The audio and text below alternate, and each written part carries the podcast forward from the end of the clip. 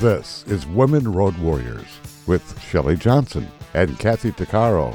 From the corporate office to the cab of a truck, they're here to inspire and empower women in all professions. So gear down, sit back, and enjoy.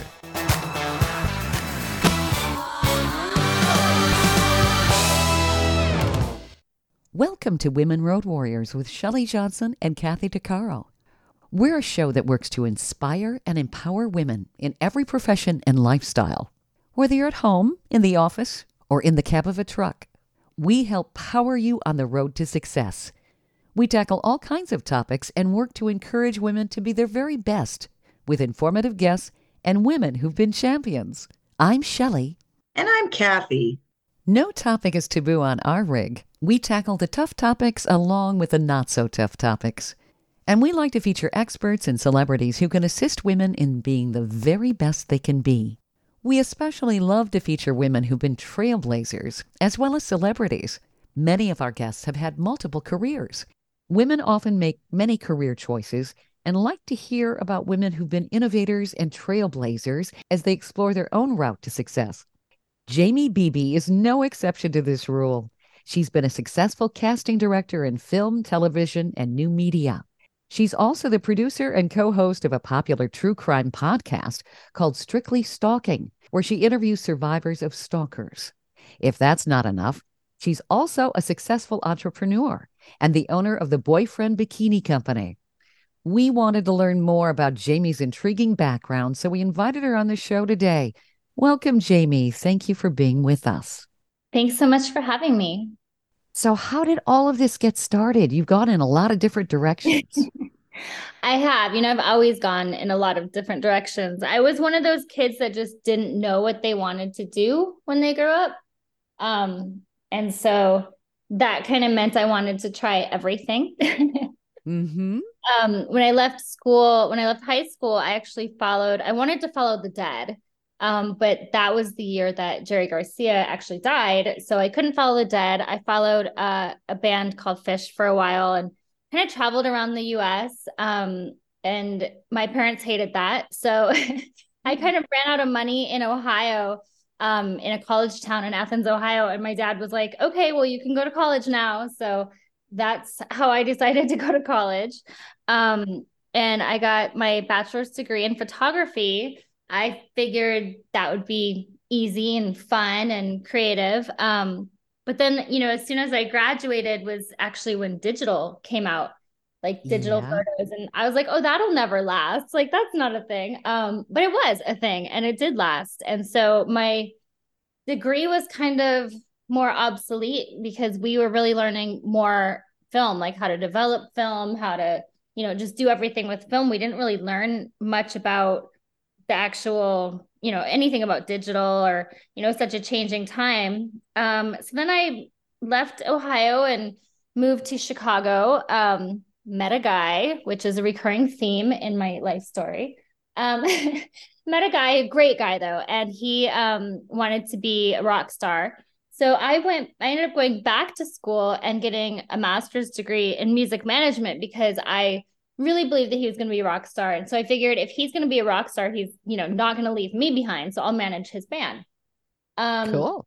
Yeah. So he didn't turn out to be a rock star, but we did move out to Los Angeles together. Um, and, uh, you know, we broke up after we moved out to Los Angeles. He's actually a chiropractor now and married and has a kid, and we're still great friends. But um, that's that's quite a juxtaposition there. yeah. Well, you know, it's it's hard to be a rock star. Mm-hmm. Um, and so at that point, you know, I was out in Los Angeles and I was like, okay, well, I'll just manage bands. Um, and that was definitely not what I wanted to do. It was like babysitting grown men that were like not even as, you know, kind as children most of the time. Not as polite and well mannered as children. Um, so that was just something I didn't want to do. And then I just kind of, you know, I tried real estate i you know i at one point i think i wanted to be a magician and i took classes to be a magician i tried really everything um and then i met another guy and he was going to he wanted to be a director and start a company um like direct a production company and he's like oh well you can just manage the company. And i was like oh of course. I had never been on a set. I knew nothing at all about any of that. Um but you know google is my friend so i i kind of learned it pretty quickly and read everything i could and hired some of the better people that i could and learned from them. Um and we had a fairly successful company for a minute and then um when we broke up uh, I decided to become a casting director because it was like kind of the easiest part. Not really the easiest, just everyone's super nice to the casting director. You know, like oh, if yeah. I call, people are going to answer because I'm going to offer a job. You know, oh sure, yeah, like the happiest job I could think of. So, um, I thought that would be, you know, and I figured people would hire me. I'd already kind of been doing it for this one company, but it's really kind of hard to get into the industry. So I started out casting reality shows, which is much easier to get into. And then um, I knew I didn't, I was making decent money casting reality shows, but didn't feel comfortable with a lot of the content that I was putting out there. um, just because, you know, it's really exploitive and it, it's not a good thing for a lot of people um, to be on those shows. And so I knew I wanted to do scripted like TV and film but I didn't want to start at the bottom and, you know, intern for five years and do all that or whatever. And so I started going to the universities and the schools and asking the students if they needed a casting director. And most of them did. And they would hire me for like pennies, you know, like pretty much nothing. But how that worked then is, you know, they started graduating and getting bigger and better jobs, and they kind of brought me along with them. So I started growing, and eventually I was able to leave um, reality casting. I still do some once in a while if it's like a decent, a morally decent show. um, but then I got into scripted, you know, TV and film, and did that for a long time until COVID, pretty much. And then um, right before COVID, I wanted to do a podcast because I listen to podcasts all the time. I love podcasts, especially true crime. I've always been into true crime. And um, I called my business partner and I was like, well, he wasn't really my business partner back then. He was more of a friend, but I was like, I really want to do a true crime podcast, but all the good murders are taken. Everyone's already doing them um and he was like well why don't you why don't you know let's do something about stalking. Like no one's doing anything about that. And i very, very true dramatic. Yeah. yeah and I'm, I'm very dramatic. So I, I was like i'm not doing that. I don't know anything about that. And i hung up on him. Um but then as what always happens is you know then i start thinking about it. I'm like wait there's a whole crime out there that i don't know anything about. And you know if i don't know about it a lot of people probably don't know about it. Uh, and i started doing a bunch of research and realized like just how horrific stalking is and and mm-hmm. you know mm-hmm. the trauma involved in it. And you know it was, it was insane what i was learning. And within you know a week we were in um the office of a, a media company and pitching it. And i was like hey you know because i don't know anything about doing a podcast you know. Um but hey let's put this out. And they agreed. And so that's how we started the podcast. And it really became something more than what we thought it would um, once we kind of once we talked to people and started learning what it was about and you know that the laws just aren't caught up to anything and you know people aren't getting justice and people are getting hurt and killed and you know nothing's being done. So we really became advocates in the field um, kind of by accident you know? And then uh, after that uh, right after the podcast came out i actually left my the boyfriend I had for a while. Um, we were together for a long time. It was a really bad relationship. It was very abusive, unfortunately. But um, I did leave um, February 14th of 2020, Valentine's Day. And um, so the next couple years, you know, it was COVID and I was staying home and just really starting to work on myself and, you know, get my confidence back and um, learn and just remember who I was, you know, from that relationship. And I was working on the podcast a bunch. And also during that time, I think part of my healing process was going out and doing all the things that, you know, he had told me I couldn't do because, you know, I was dumb or whatever, all the names that he called. Um, and so I started traveling. I've been to, oh, I don't know, 20 to 25 countries in the last wow. three years by myself. Wow, so, that's amazing. Yeah. yeah. And so I started doing that and realized um, on my travel because I do prefer warm places. Um, Who doesn't?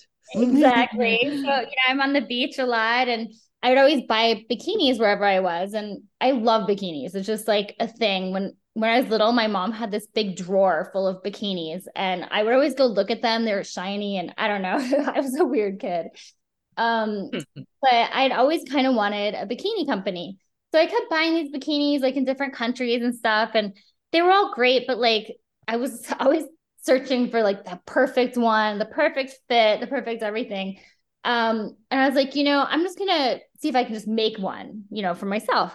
So, and then it became kind of, you know, I, I hired a, a woman to help me make the pattern out of France. And then I was looking for a manufacturer. You know, I started really making it a big thing. And then I was like, well, I'm just going to do the whole company at this point because I've already gone this far. yeah. you know, so I went out to Bali and um, I met with a manufacturer that I really liked because, um, you know, it's a more ethical pr- production company or production company, um, ethical producing, you know, manufacturer.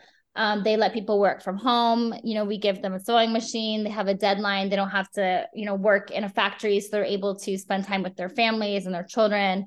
You know, they're mm. paid appropriately.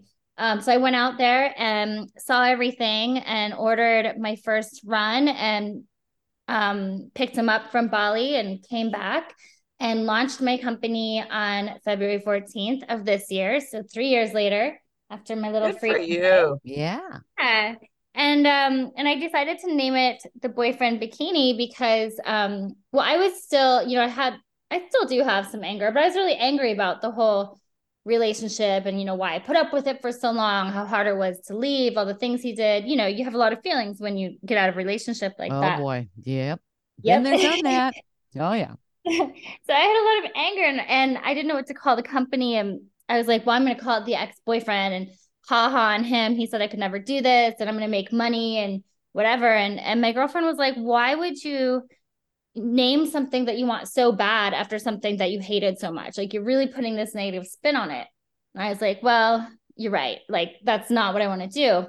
So I decided to turn it around and call it the boyfriend bikini. And then each um, style and, and color is named after um, more of a, a positive type of guy um, that I've had in my life. You know, like I named one after my dad and my brother. And I mean, they have like cute little names like daddy issues, you know, that's cute. And then um, each one, when you order it, it comes with a story about like that type of person. Um, and it's kind of a personal story, um, but it comes with a story about, you know, the bikini that you got. Like, you know, my dad's really awesome and I love him and he's always been really supportive. And, um, you know, kind of like that. You know, my little brother, he's cute and you know, he's great. That's really sweet. Um, I like that. Yeah. yeah. So, and then part of the proceeds goes to the National Coalition Against Domestic Violence. So oh, I really cool. wanted to put that positive spin on it. Mm-hmm. So it's for a great cause. I think so. Yes. And then good for you for you know, paying it forward. This is excellent. Yeah. Well, then you know, eventually down the line, hopefully, if I can, what I'd like to do um, you know, once the bikini company grows a little bit more, is be able to kind of like franchise it out to women that are coming out of shelters. So, um, you know, they're able to like I, I would still, you know, get the they wouldn't have to put any money out, um, you know, to start up like their own little portion of the bikini, the boyfriend bikini. So um, they would sell them. I'd still, you know, mail them out or whatever, and they'd get a percentage and or you know work with it one way or another just because it's so hard for women when they leave the shelter they have mm nothing you know and who knows you know they may have they may not have worked before when they were with their abuser or they might have kids or they might not know where they can live or no one wants to hire them because they haven't worked or you know there's so many reasons and it's so hard to come out of a shelter like that so sure. my hope is ultimately to to help somehow in there it you know, is hard huge. I, I personally was in and out of shelters for a few years while I was nursing. Oh, um, you know. oh yeah. it's just it was just it was brutal, brutal. And watching the the other women in there and their stories and how difficult it is. You only have so much time to be in there and they're they're yep. they're you know, you'd think they'd be more loving and understanding, but man, are they unforgiving in just you got this, this, this, this, uh, you know, for timelines and they don't and if you don't meet that, you know, two or three weeks, some some places is only a week that you can stay, you know, because there's a waiting list and they throw you out. Well, where are you going to go? You got all these kids, you have all these mental health issues and you're you're overwhelmed by life and, and that's it, why so many women go back to their abusers. yeah, they Yeah. have nowhere else to go, right? You have to feed your kids, you have to feed Yeah. yourself. I mean, you can't sleep outside, you know. I'm It's true. horrible. Yeah. Yeah, it's and the stress, the stress. Oh God. Money is one of the biggest reasons I think women stay um, Oh, because they have to provide. And well, money and just like the mental, it's so confusing when you're with Yeah. someone like that and you Mhm. don't. I, I mean, I don't even think I. I definitely knew it was wrong while I was in it, but I don't think I understood. I was like, well, it's not. It's not me. Like, it's not happening to me, even though it was every day. You know. Mhm.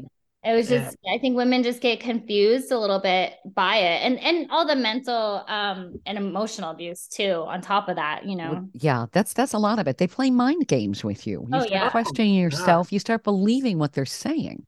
Oh, I Yeah, was my- so confused. I would videotape, I would hit record, which is one of the best things I probably could have done.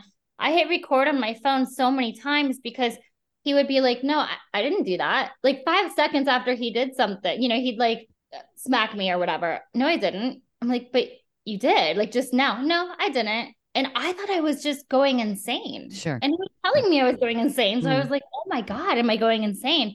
And I would I would hit record. I'm like, okay, no, he really did do that. You know, it, it was Yeah. They're great My- at my- gaslighting. Yeah, Oh. my my my first husband was like that too. Like, you know, like stupid things like tell, you know, before I moved in, I said, "Well, what about uh you don't have these toilet paper issues, right?" Like, you know, little things like does that have to go one way or the other or whatever? Like, I don't care. And he says, "No, no, I don't care. Whatever, you know, it's toilet paper." And not not even three weeks later, a month later, oh my God, he had the biggest fit because the toilet paper was on the wrong way. I'm like, but you said, like, I know what you said. I never said that. Kind of goes off, making me feel like I'm sure he said that. like I know Yeah. he said that. Right. So yeah. They know how to hit your hot buttons. Oh, my yeah, God. hmm definitely. It's a it's a crazy situation to to be in. It's it's I mean the confusion I think is just one of those things that it's hard to recover. It's so hard to just recover from the basic confusion of it, not to mention all the other issues that have trailed behind that, you know. Sure. There's so many elements that go into domestic violence. It's such a confusing, perplexing, and terrible situation to be in, and it keeps people trapped, much like stalking. That's another area where women are often victimized, and we're definitely going to be talking about that. And what you're doing to create awareness. Stay tuned for more of Women Road Warriors coming up. Industry movement Trucking Moves America Forward is telling the story of the industry. Our safety champions, the women of trucking, independent contractors, the next generation of truckers, and more. Help us promote the best of our industry. Share your story and what you love about trucking. Share images of a moment you're proud of. And join us on social media. Learn more at truckingmovesamerica.com.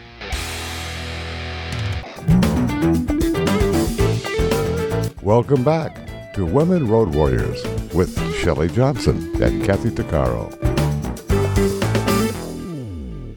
Nearly one in three women are stalked every year in the United States. One in six men experience this as well. Jaimie Beebe is the producer and co host of the popular true crime podcast Strictly Stalking, where she interviews survivors of stalking. Jaimie's experienced domestic violence herself, and she's the founder of the Boyfriend Bikini Company, which donates a portion of its proceeds to the National Coalition Against Domestic Violence. Jaimie, you've been quite the survivor in spite of what you experienced in an abusive relationship, and you're paying it forward with what you're doing. You haven't lost sight of yourself, which is so important. So many survivors do. And I think a lot of women, when they encounter these kind of situations, they lose themselves. Oh yeah. I mean, I, I I think I was really really lucky with the timing because it was a month before lockdown. And if I had been locked down with him, I don't know. I don't know if I'd still be here. I mean, it was, you know, it was pretty bad. And a lot of women aren't here because of that, you know, mm-hmm. because they were locked down with their abusers. Yep. It was right before lockdown. And so because it was lockdown, because it was COVID and quarantine, and all that, I had like no choice other than to just be in my house by myself. You know, luckily it was my house that he moved into and out of. Um, but be in my house by myself and mm-hmm. deal with myself all alone. You know, in, in one of the scariest times of, you know, a lot of people's lives. So I just felt like I didn't have a choice other than to heal. You know, I was very lucky yeah. in that point. Well, bravo to you to being able to do that. And were... it, it kind of blends in with the stalking, you know, with what you're you're talking about, because a lot of the um I know in my personal god awful, horrible, abusive relationship, mm-hmm. um, trying to leave why one of the reasons I would have to go back is because he would stalk me and hound me and then bring me back.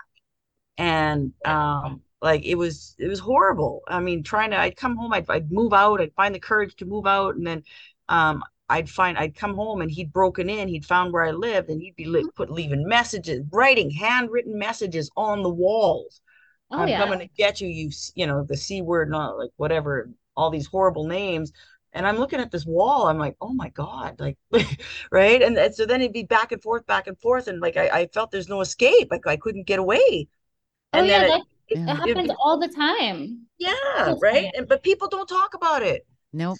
Well, and that is what we we do actually talk a lot about that um, on Strictly Stalking on the podcast, and that's one of the reasons that I finally started coming forward more with my story, you know, with my abusive relationship because I didn't talk about it for a long time. I was terrified of him, especially you know being alone and COVID, and I mean, right? he come here and kill me, right? So um, I didn't talk about it for a long time, but I was getting like triggered, you know, every time I would interview somebody for my podcast because it's so often it's, you know, there's domestic violence and then stalking or stalking and, you know, they go hand in hand. I didn't get stalked, oh, but, yeah. but yeah, they go hand in hand. So I was just listening to story after story after story. And I was like, you know, it, it finally hit me because I would be so upset sometimes after I would do these interviews and I couldn't I didn't I guess I didn't really understand why. I mean, it seems obvious now looking back. Um, but you know, it just hit me one day. I was like, oh my God, like I'm listening to my story over and over. Mm-hmm. And I'm not speaking yeah. about it. I'm asking all these people to speak up about it, and I'm not doing that. And so I think that's really when um, things also kind of turned for me, where I was like, you know, I, I I'm not gonna live my life scared of him. Um, you know, I don't name him, but it's it's not hard to you know find him. But um, you know, so I I that's when I started speaking up, and I think that helped you know with the bikini company and everything else because then I just kind of went full forward. Sure, mm-hmm. it's empowering, and you were able to free yourself, and you're helping other people. The thing oh, is with with stalking, what's interesting, and it depends on where you are. Uh, it can vary. The laws vary from state to state. Mm-hmm but yep. typically women are told, and it's usually women, I believe, that are stalked. It um, is more often, yeah. but there are a lot of men that are stalked. They really don't come forward as much. That that makes sense. Yeah. I know that typically people are told by the police we can't do anything until they do something. And you can get this restraining order, which eh, it helps if they obey the law. Yeah. you know, it's a piece of paper.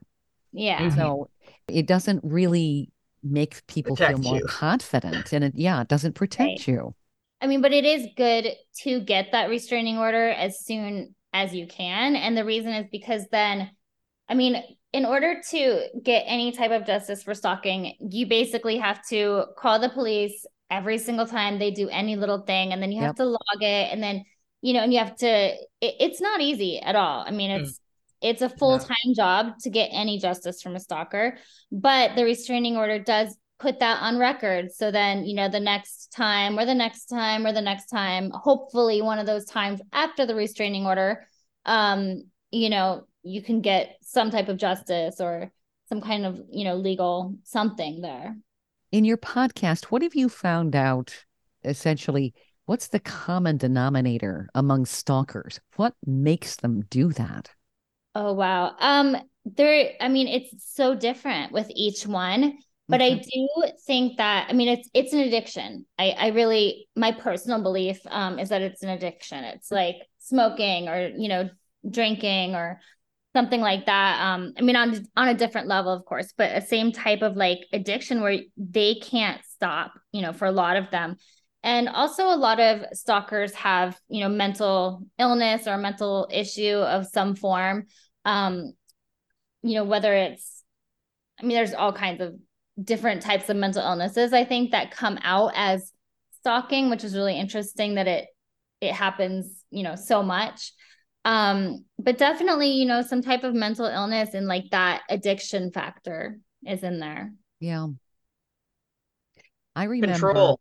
yeah it would be Yeah. a control thing too. I was thinking that. yep yeah well and especially like with you know intimate partner stalking um which we do get a lot of you know that's that is all along the same lines of domestic violence and control and you know ownership and you know if i if i can't have you no one can and which is very very very dangerous.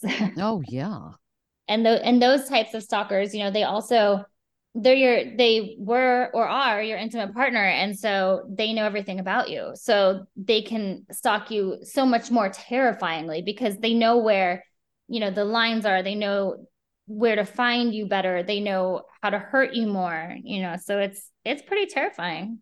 And then you can have total strangers doing the same thing, or somebody that, um, well, I remember this was years ago. There was somebody I was nice to, and it was a guy, and he kind of took it the wrong way. I was not interested in dating him. Well, he was very interested in pursuing me. And he ended up showing up at my workplace, uh, dropping off flowers. He ended up in a secured building at my apartment, leaving things at my apartment door. Uh, I remember one morning waking up and he was on my balcony. Oh my God. yeah And that I'm- happens so I'm much. looking at him. I'm like, what the H are you doing here? He's like, well, I couldn't get in the building. I just, you know, crawled up on your balcony. I said, and you can oh. crawl back down the way you came. you know, it, it, it oh, a lot. It really does, you know, Yeah. especially like with women on, you know, dating sites and, you know, all that kind of stuff, or walking down the street, you catch the attention of somebody who has, you know, that mental illness or, you know, that something happens, you know, in their in their heads where they think that they're legitimately in a relationship with you and you don't even Yeah. know that. Yep. You know, and it's not just famous people and celebrities either. It's it's a- Mm. anybody at any time, anywhere. yeah, that sounds right. Because I remember him saying something like, well, I've missed you. It's like, oh, okay. How did you get rid of that guy? Well, I ended up calling security. Luckily, we had security guards in that community, and Mhm. and I let them know. I said he's uh, getting off my balcony right now. I can tell you what direction he's headed. This is what he looks like. You know, Yeah. Yeah. he actually lived in that community, and wow. uh, Oh, so yeah. Um, and I called management. I said this is not acceptable. Yeah, no kidding. But it's scary. It It really is. Yeah. 'Cause you Especially don't, there's yeah. no there's no common denominator among the victims. It it's anybody. It's anything you do. You could be a, a homebody and still get stalked. You could go out every night and still get stalked. You know, there's nothing, there's no commonality between, you know, the victims really. It, it's just anybody. And that's scary. That's why awareness is so important, which we're trying to bring to our listeners. Stay tuned for more of Women Road Warriors coming up. Trucking Moves America Forward, or TMAF, is building a positive image of trucking by telling the story of the hardworking drivers and industry professionals who support the industry. And you can be a part of it. Learn more about TMAF and how you can join and be a part of the industry movement working to build a strong image of trucking by visiting TMAF's website at truckingmovesamerica.com. You can also follow us on Facebook, Twitter, Instagram, and our latest channel, TikTok. Welcome back to Women Road Warriors with Shelley Johnson and Kathy Tuccaro. What motivates stalking? It's a terrifying concept and all too common. Women are stalked the most. How do people get away from a stalker without getting hurt? Jaimie Beebe is the co host of the true crime podcast Strictly Stalking. She interviews survivors of stalking. She's a domestic violence survivor herself and entrepreneur who gives back to help the survivors of domestic violence. Jaimie has some compelling insight into the untold phenomenon of stalking. So, Jaimie, with the people that you've interviewed, how did they get away from their stalker? Um, you know, a lot of them haven't. Um, a lot of them are still being stalked. You know, we we had a woman that was stalked for 40 years. Um, oh my goodness. Yeah, it's it's very, very difficult to to get justice. Most stalkers will stalk until they either die, go to prison, or find somebody else, um, which is also unfortunate. But even if they find somebody else, a lot of times they'll still come back. It just might take a, you know, a, it's a little longer between stalking episodes because they, you know, they'll rotate, I guess, you know, their their victims. Um, you know, it, it it's interesting that you say that because when my ex, because he for years he hounded me, right? And the fear was like just not only the fact that he was an enforcer for a bike club, but he's just he's just a horrible human being. But um the when he stopped, it took me a while to just kind of accept it. Okay, he's not he's not there. But then I actually was thinking, you know what? He probably found somebody else, to yeah, some yeah. other soft or you know vulnerable woman, and he's zoned in on her. And I was thinking, I feel awful for her, but I'm kind of thankful in a way that he's off my back because he was he was such an evil human being. And yeah, but but then again, 10 uh, was it five years later, six years later, I got a call. Um, actually, this is about five years ago. And I left him, you know, I, or no, I wasn't left. I, I call it the Great Escape in 2007. That's how I define it. The Great Escape was in 2007 um, about five years ago, I got a call from my friend who's I used to live at, and I he that's where he, he would break into. And I got a call from him. He says, "Hey, your he always called him my master. He said your master uh, called me the other day and let to let me know that uh, to tell you that he's still he's still gonna hunt you down until oh he, he figured I owed him something some ridiculous oh, amount of money that he would hunt me down in this lifetime and the next. Oh that, my goodness. Right until he till I oh I paid him back some ridiculous which I which which is stupid because um he's the one who took my cars and all my things and anyway. Oh yeah, I mean, so I, I, yeah, I made a decision that very day because I'm thinking, oh my God, he's going to find me again. Oh my God. Right. And I made a decision that day. I said, I am not changing my phone number because by now my book was written and he had found out that, you know, that where I work and I was, you know, self sufficient and doing all this stuff and he just wanted to extort money. And I said, I am not living in fear. I am not going to fall into that trap that I, I am not that same woman, right? As I was back in 2007. And so what I did, I, I just installed a, a, recording device on my phone because my, my coworker happened to be a police sergeant for 25 years.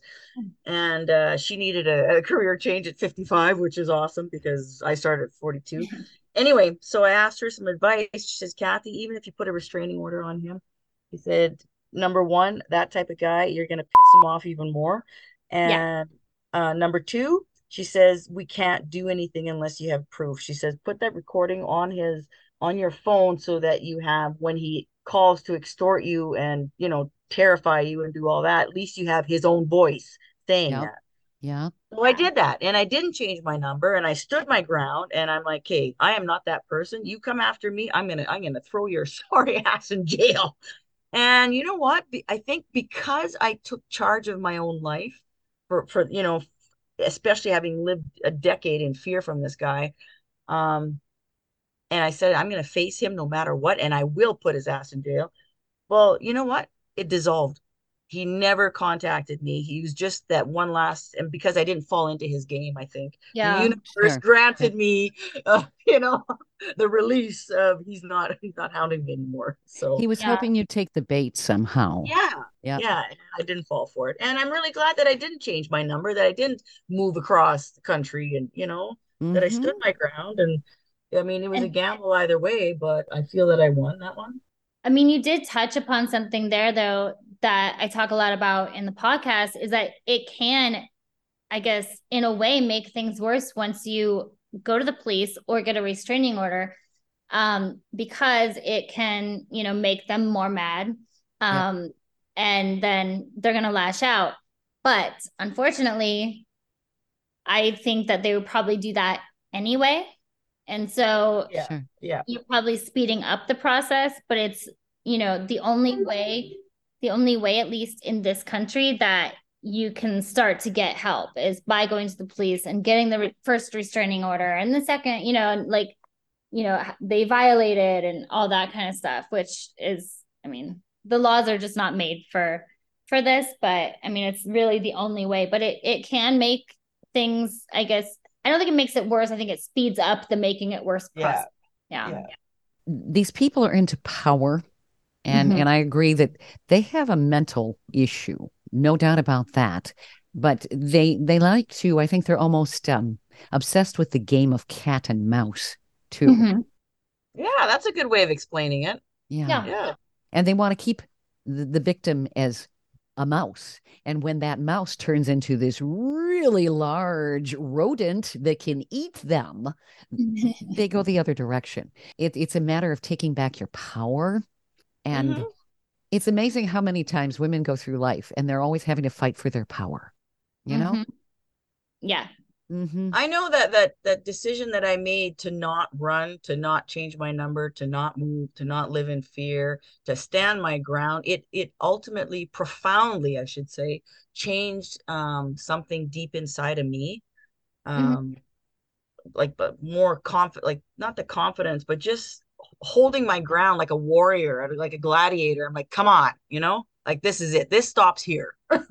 and since that moment, it it it's it's as if anything that comes my way i feel like that that that warrior that no Yep. you know that I, you're not you're not going to get me that way and i'll fight to the end and no like this i'm done living the way i used to live Oh yeah, it's it's standing up against against that, you know, and and there's a lot of ways to do that, whether it's you know speaking out or even leaving as a way of standing up. You know, there's mm-hmm. there's a lot of ways to do that for sure. I, I bet there's a lot of our listeners that can um, relate to this. Remember, Shelley, we had one uh, uh, that that uh, lady who was human trafficked, and she was driving a truck uh-huh. because it gave her a way that they could never find her. Right?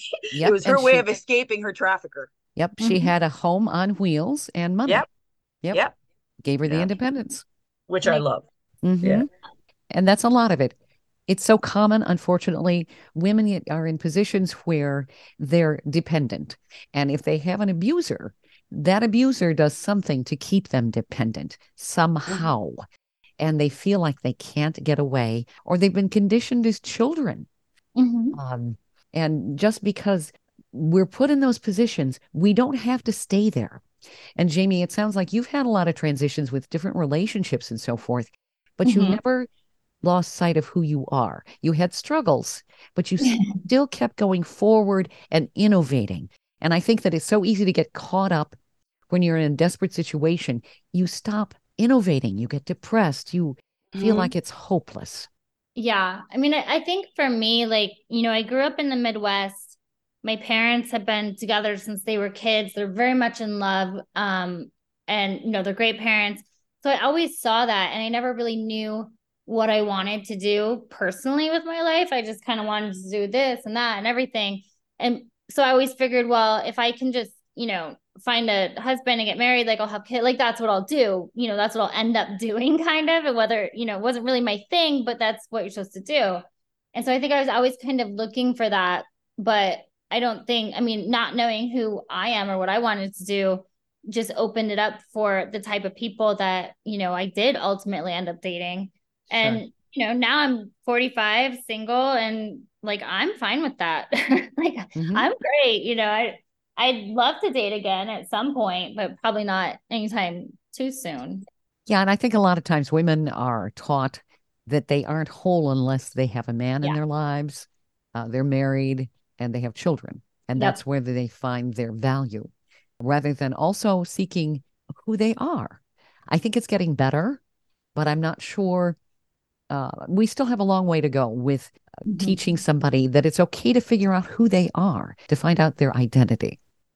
You know that that's so true because I've I've talked with thousands of women um, worldwide, and one of the common things that I find in different women is that they'll jump from relationship to relationship to relationship without taking the time to actually look at themselves and who they are and what they like and and you know fall in love with themselves Yeah. before falling in love for with the first guy that comes by that pays them a little bit of attention right it's like they totally forget themselves and and i tell them especially in the shelters i said i say you know you are number one not your boyfriend not your kids like you have to be whole you have to literally i know it's an old cliche you have to learn, love yourself before you love someone else but leaving that abusive relationship, take this time as a golden opportunity to look at yourself, learn about who you are and how awesome you are, and dwell in your qualities. Like, um, and that is going to be the healing factor so that when the next guy comes along, that you're not just jumping at the the immediate, you know, a little bit of attention that he throws at you, but that you're actually analyzing, is this guy going to really um fit in with what I want, with who I am? you know, not the other way around. You know, you're not falling in love with who he is, but just together. You know what I mean? Yeah. Well, what I realized that I was doing was, um, you know, through all my relationships, I would like find this guy who was kind of like halfway there, and then I do everything for him. Like I went and got a master's. I mean, that guy was great, but I did go get a master's degree in music management to manage some guy's band. I mean, who does that, right? you know, like like oh, I'll just change my whole direction in life to pick your life up and like make your life better you know and same with the next one where i was like oh you want to own a company well guess who did all the work i i did you know and i've never Mhm. even been in that industry you know so i kept seeing that happening and i was like wait a minute i'm i've like done all these jobs and all these different like careers for other people so imagine what i could just do for myself Sure. Exactly. You Mm. nailed it. I, and I think a lot of women do that. I mean, I think Mhm. in society, like we're kind of taught, like, well, you have to stand behind your man and like do all these things, you know. So, I mean, I I took that next level, um, which I would never do again at this point. yeah. Uh, screw- it's funny what age does, right? Like, screw that. yeah, yeah, You, you know, after 40, you're like, yeah, okay. You know what? Things are gonna change right here. let, let me let me reanalyze uh, analyze. Oh my I have a dog and I do everything for him. I mean, he looks at me funny and I'm like, "Do you need ice cream? Should we go should we go to Starbucks, you know, pup cup?" Like, I'll do anything for him, but that that's about it, you know. Well, he's your little baby, you know? Oh, and, he- yeah, he's the best. and he gives you unconditional love. And if he bites you, you, you can say no, you know. yeah, he's he's the best, and that you know that and that actually also helps. I think that helps a lot of women when they have like, you know, a dog or a cat or something where Mhm. They can kind of focus on that. Because I focused on him really hard for a Mhm. while, you know, where I was just like, I think he got annoyed by me at one point. He was, I, I think he was like, please leave the house. you know, he just wanted some alone time. But, um, but you know, he's he's a great dog. But I think that it helps. I think you know how animals are just so unconditional like that. Uh-huh. It can kind of turn things around. Those fur babies are so precious. Well, when I got divorced years ago, um, I remember my ex husband fighting for custody of one of the cats. And What? oh, yeah. I had, we had two cats. And I remember my attorney saying, Well, you can always buy another cat. And we're sitting out in the hallway where we're going to be meeting with the mediator. I said, Excuse me? I said, You can sit in the hallway. So I went in to talk to the mediator by myself. And my ex husband was having a fit, and his attorney made him sit in the hallway. So I was there with his attorney talking to the mediator. Oh yeah, I was Convincing I was the mediator. more Yes, than that to keep my dog. and I, I convinced the mediator that I should have custody. I said, first of all, I said, he doesn't even like, well, I'm not going to mention his name, but uh, yeah. he doesn't like my husband. I said, he pees in his shoes. And the mediator just about lost it because I was describing how he'd peed in, in my ex husband's shoes in the summertime. And he didn't realize it until he put them on and it was in August. And everybody's going, hey, man, Oh. what's that smell?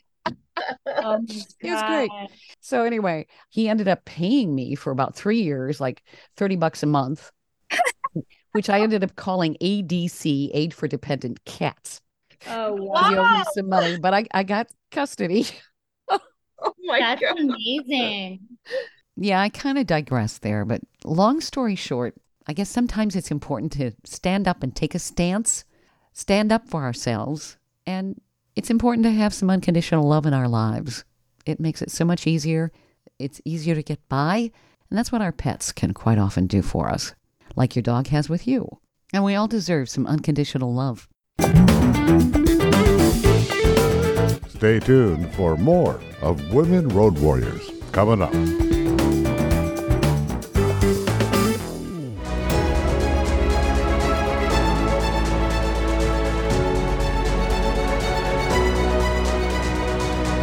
Kathy Tuccaro is nothing short of amazing. She not only drives the world's biggest truck as a heavy equipment operator in northern Alberta, Canada, she's an international motivational speaker and the author of Dream Big, an autobiography about overcoming a lifetime of trauma and abuse that led to dreams of success. Kathy inspires people the world over to change their lives and improve their self worth. Her book will change your life. She's passionate about personal growth and believes anyone can change their circumstances and overcome their obstacles if they believe in themselves. Her life will amaze you and seriously inspire you. Be sure to order a copy of her book, Dream Big, on Amazon.com.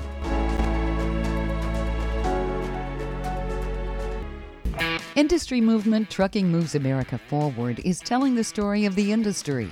Our safety champions, the women of trucking, independent contractors, the next generation of truckers, and more. Help us promote the best of our industry. Share your story and what you love about trucking.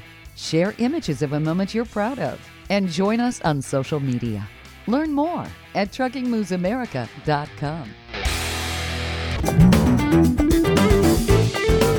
Welcome back to Women Road Warriors with Shelley Johnson and Kathy Tuccaro.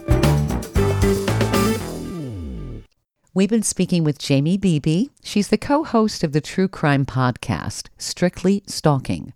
We've learned that many stalkers never stop stalking even after they get arrested and released. It's a vicious cycle and one that's often misunderstood or dismissed by authorities. It renders the victims of this behavior terrified and vulnerable. Getting away from domestic violence is another hard thing to do with repeat offenders. Many people have difficulty leaving. Jaimie, how did you make your break from your abuser?